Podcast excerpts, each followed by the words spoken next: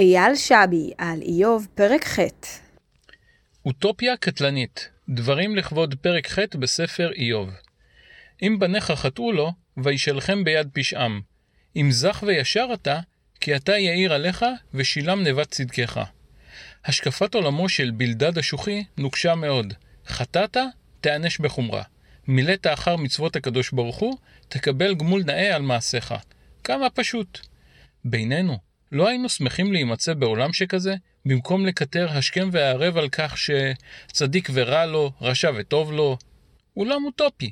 חסל סדר אמירות כמו יד רוחצת יד, או לא מגיעים לה האיסורים הללו, או מושחתים נמאסתם. עולם שבו יש דין ויש דיין. ואולי לא. אינני יכול להעיד על אחרים אלא רק על עצמי. נראה לי שלא הייתי מצליח לשרוד בעולם אוטופי שכזה.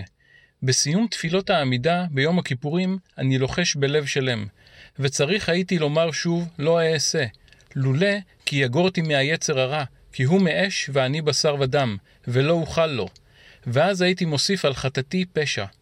מכיוון שאינני יכול להבטיח לעצמי, ולא כל שכן לאחרים, שלא החטא, בעולמו האוטופי של בלדד הייתי מוצא את עצמי נענש עוד ועוד על כל עוון קטן כגדול שהייתי עושה. תודה לאל שיצר עולם מורכב, השונה בתכלית השינוי מהעולם האוטופי אותו מתאר בלדד השוחי.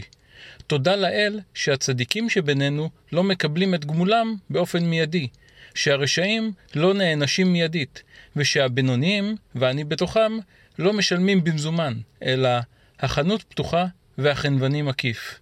תודה לאל.